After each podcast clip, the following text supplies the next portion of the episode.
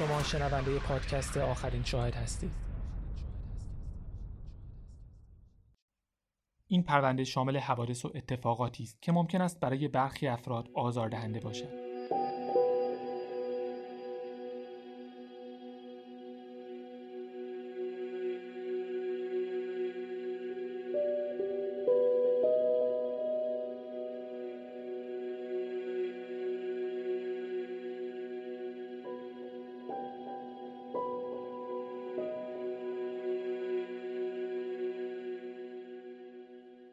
زیری دختر کوچولوی هفت ساله به مدرسه در منطقه وایت هوفن می‌رفت و 6 روز در هفته کلاس داشت. وقتی شنبه اول آوریل 1922 سر کلاس حاضر نشد، معلم و همکلاسی هاش زیاد تعجب نکردند چون زیلی زیاد مریض می‌شد. روز قبل هم حالش زیاد خوب نبود و سر کلاس خوابش برده بود. به همین خاطر معلمشون کلاس درس رو با دعا برای سلامتی زیلی شروع کرد.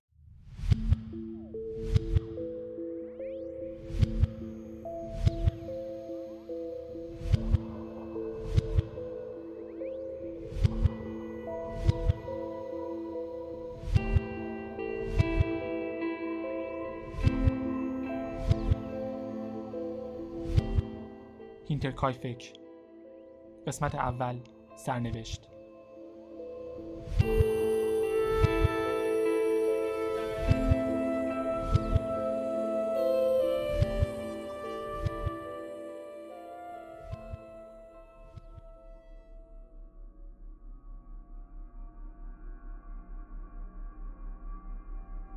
منطقه کوچیک و روستایی هینترکایفک در 70 کیلومتری شمال مونیخ در کنار مزارع و علفزارهای یک دست باواریایی و جنگل‌های کاج. اسمش رو از دو کلمه hinter که در آلمانی به معنی پشت بود و کایفک دهکده‌ای در اون نزدیکی گرفته بود.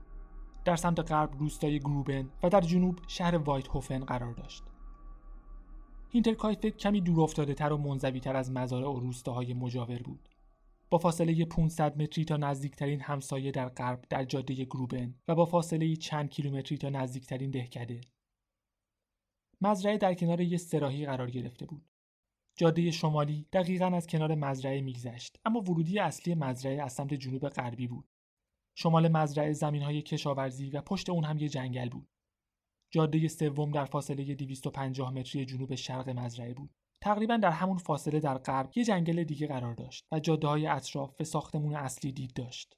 ساختمون سنگی و روستایی با شکلی المانند که تو سال 1863 ساخته شده بود. ساختمون از چهار بنای مجاور تشکیل شده بود. قسمت مسکونی، استبل، انبار قله و کارگاه.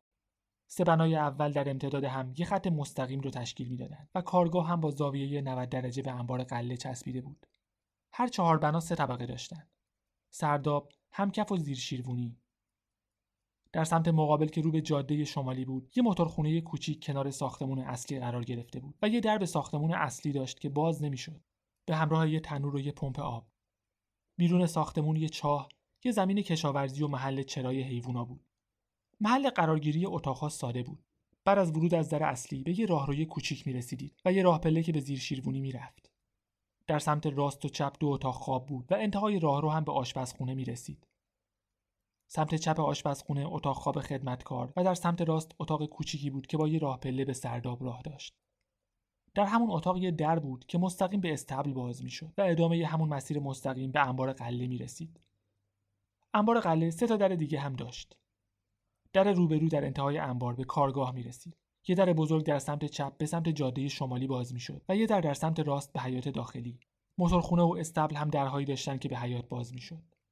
اتاقی که راه های سرداب در اون بود هم یه در به بیرون داشت که اون هم باز نمی‌شد.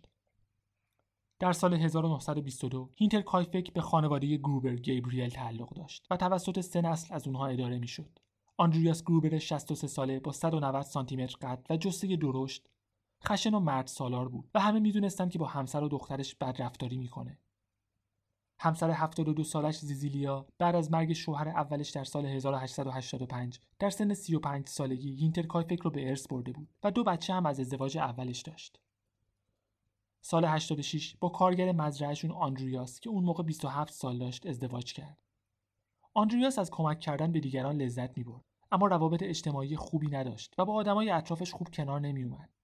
آندرویاس و زیزیلیا صاحب سه دختر شدند اما دو دختر در سنین نوزادی از دنیا رفتن و تنها یکی از اونها زنده موند ویکتوریا که تو سال 1922 35 ساله بود به همراه دو فرزندش زیزیلیای 7 ساله که اسمش رو از روی مادر بزرگش برداشته بودن و تو خونه زیلی صداش می‌کردن و جوزف دو ساله در هینترکایفک زندگی می‌کرد. گروبرهای خانواده منزوی و درونگرا بودند و به ندرت با دیگران تعامل داشتند. شایعه شده بود که آندریاس همسرش رو کتک می‌زنه و دو دختر دیگهشون هم به خاطر بدرفتاری و گشنگی مردن. رابطه آندریاس با ویکتوریا هم رابطه سالمی نبود و از نوجوانی به ویکتوریا تجاوز می‌کرد. شایعات ناخوشایند درباره رابطه نامشروع آندریاس با دخترش زمانی قوت پیدا کرد که ویکتوریا تو 16 سالگی به یکی از همسایه ها گفت پدرش بهش تجاوز می‌کنه و حالش از قیافه پدرش به هم می‌خوره. دو فرزند دیگه زیزیلیا از ازدواج قبلی از هینترکایفک رفتن و ویکتوریا که تنها مونده بود با قد بلند و بدن لاغرش بیشتر از چیزی که سهمش بود تو کارهای مزرعه کمک می‌کرد. به واسطه شرایطی که در اون بزرگ شده بود آدم خشکی بود اما با این حال اجتماعی ترین عضو خانواده بود تک‌خوان گروه کر کلیسا بود و هر یک شنبه در مراسم عشا حضور داشت وقتی 27 سالش شد به عقد مردی به اسم کارل گیبریل در اومد و بعد از اینکه در سال 1914 با هم ازدواج کردند فامیلیش به گیبریل تغییر کرد ویکتوریا و کارل وارث قانونی هینترکایفک بودند و زندگیشون رو همونجا شروع کردند در حالی که آندریاس و زیزیلیا هم هنوز اونجا ساکن بودند زندگی زناشویی برای این زوج جدید سخت بود و تنفر آندریاس نسبت به کارل هم کار رو سختتر می‌کرد. کارل به دوستانش می‌گفت آندریاس براش قلدری می‌کنه و عذابش میده و حتی بعضی وقتها بهش غذا نمیده. می‌گفت آندریاس یه مرد آلفاست که حاضر نیست قلمروی خودش رو به هیچ قیمتی به کسی واگذار کنه و از هر فرصتی برای به رخ کشیدن قدرتش استفاده می‌کنه. چند هفته بعد از ازدواج به خونه والدینش برگشت اما بهش اصرار کردن ازدواجش رو حفظ کنه چون ویکتوریا تنها فرزند گروبرها بود و اگر کارل و ویکتوریا بچه دار می شدن مالکیت هینترکایفک به خانواده گیبریل می رسید. هنوز چهار ماه از ازدواجشون نگذشته بود که اسم کارل برای شرکت در جنگ جهانی اول در اومد. وقتی برای جنگ در خط مقدم به فرانسه رفت ویکتوریا اولین فرزندش رو باردار بود کارل قبل از پایان سال در جنگ کشته شد و دخترشون زیلی یک ماه بعد از مرگ پدرش به دنیا آمد. سه چهارم زمین هایی که به نام کارل بود به زیلی و یک چهارم به بیوه‌ش ویکتوریا می رسید و باعث می شد ویکتوریا تنها مالک بزرگسال هینترکایفک باشه. شش ماه بعد از مرگ کارل، ویکتوریا و آندریاس به اتهام رابطه نامشروع در فاصله سالهای 1907 تا 1910 به زندان محکوم شدند. ویکتوریا به یک ماه و آندریاس به یک سال حبس. هرچند ویکتوریا به دلیلی به زندان نرفت. آندریاس هم بعد از آزادی به هینترکایفک برگشت و زندگیشون مثل قبل ادامه پیدا کرد. زیزیلیا هم از رابطه آندریاس و ویکتوریا خبر داشت اما آندریاس احتمالا با توسل به زور و خشونت اون رو ساکت نگه می داشت. آندریاس در مورد دخترش احساس مالکیت زیادی داشت. نسبت به ازدواج مجدد ویکتوریا به شدت جبهه می گرفت و گفته بود تا وقتی زنده است ویکتوریا نیاز به مرد دیگه ای نداره چون خودش نیازهاشو مرتفع می‌کنه. سپتامبر 1919 ویکتوریا دومین فرزندش یعنی جوزف رو به دنیا آورد. اگرچه مردم فکر می‌کردن جوزف حاصل رابطه نامشروع ویکتوریا و پدرش آندریاسه در گواهی تولد جوزف در جایی که باید نام پدر نوشته می‌شد حروف L S درج شده بود لورنس شلیتن باور که در کل عمرش در مزرعه کناری هینترکایفک ساکن بود راهنما و سخنگوی روستا بود و با شورای شهر هم همکاری داشت دو هفته بعد از مرگ همسرش در 1918 که چهار فرزند ازش به جا مونده بود وارد یه رابطه کوتاه عاشقانه با ویکتوریا گیبریل شد که 13 سال ازش کوچکتر بود. در اواخر 1918 از آندریاس اجازه گرفت با ویکتوریا ازدواج کنه و آندریاس هم قبول کرد. اما وقتی برای آندریاس شرط گذاشت که دیگه با دخترش رابطه جنسی نداشته باشه قضیه ازدواج هم منتفی شد. بعد از بارداری ویکتوریا مثلث ویکتوریا لورنز و آندریاس وارد مرحله جدیدی شد.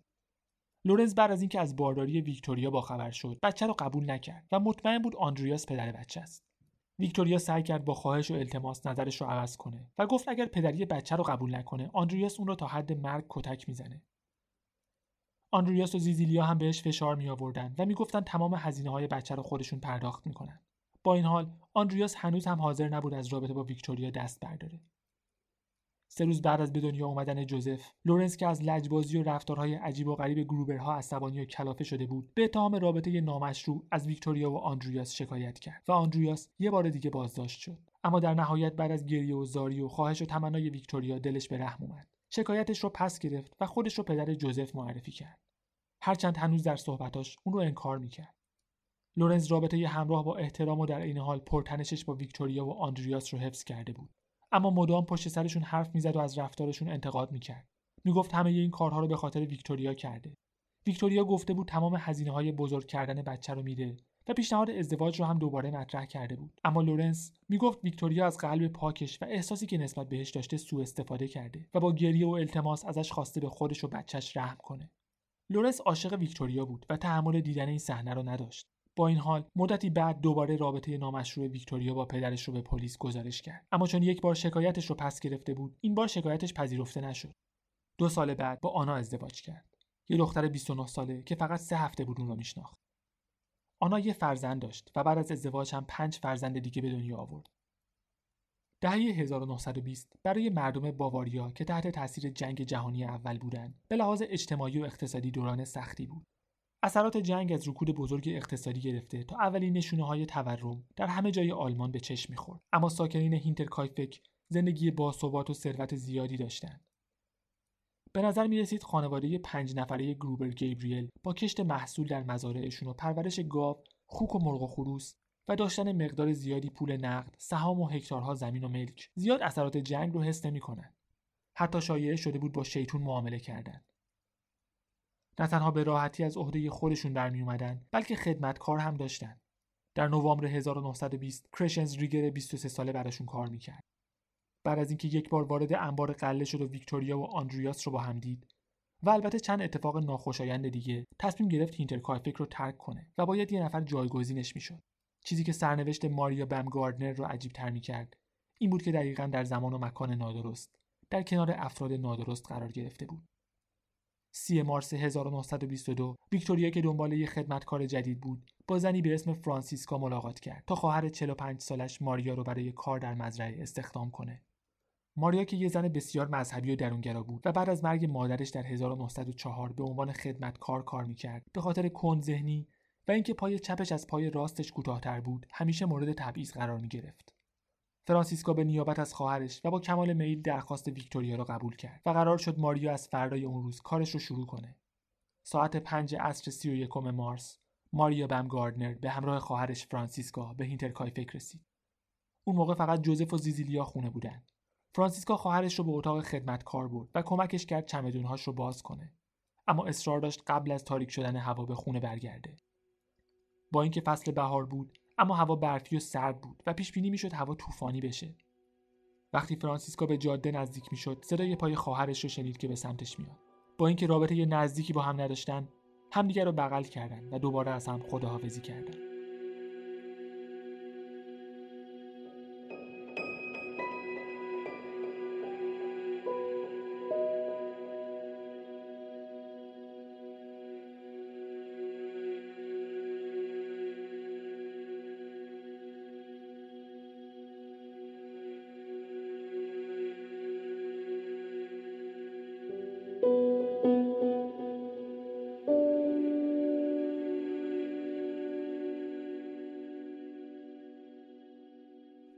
شنبه اول آوریل 1922 زیلی به مدرسه نرفت.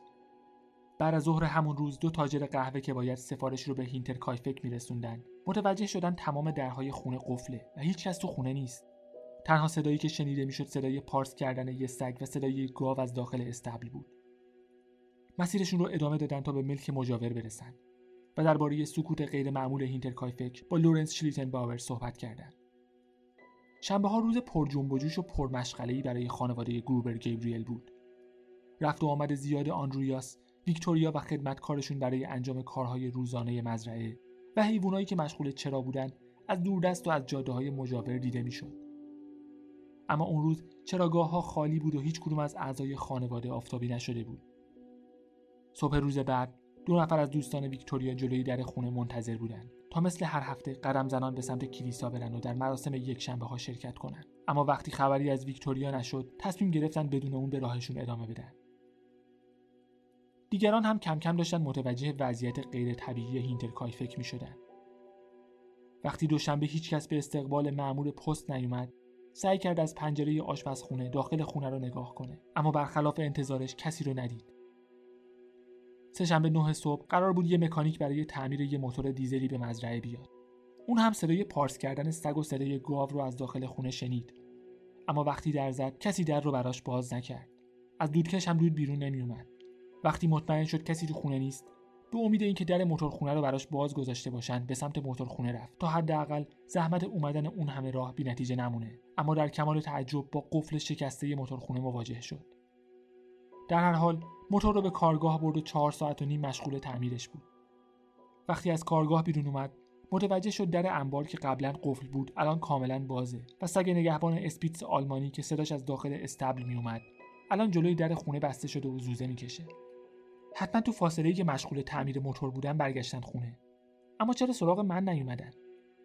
همینطور که اتفاقات عجیب اون روز رو تو ذهنش مرور می‌کرد به سمت خونه لورنز رفت. لورنز که اولین بار نبود خبر غیبت ساکنین هینترکایفک رو میشنوه دو پسرش رو برای بازرسی خونه فرستاد. تمام درها قفل بود و هیچ چراغی داخل خونه روشن نبود. به غیر از صدای ناله یه گاو همه جا ساکت بود. کل آخر هفته هینترکایفک به شکل غیر طبیعی ساکت بود. زیلی به مدرسه نرفته بود. ویکتوریا به کلیسا نرفته بود. تمام درهای خونه قفل بود و هیچ اثری از زندگی دیده نمی‌شد.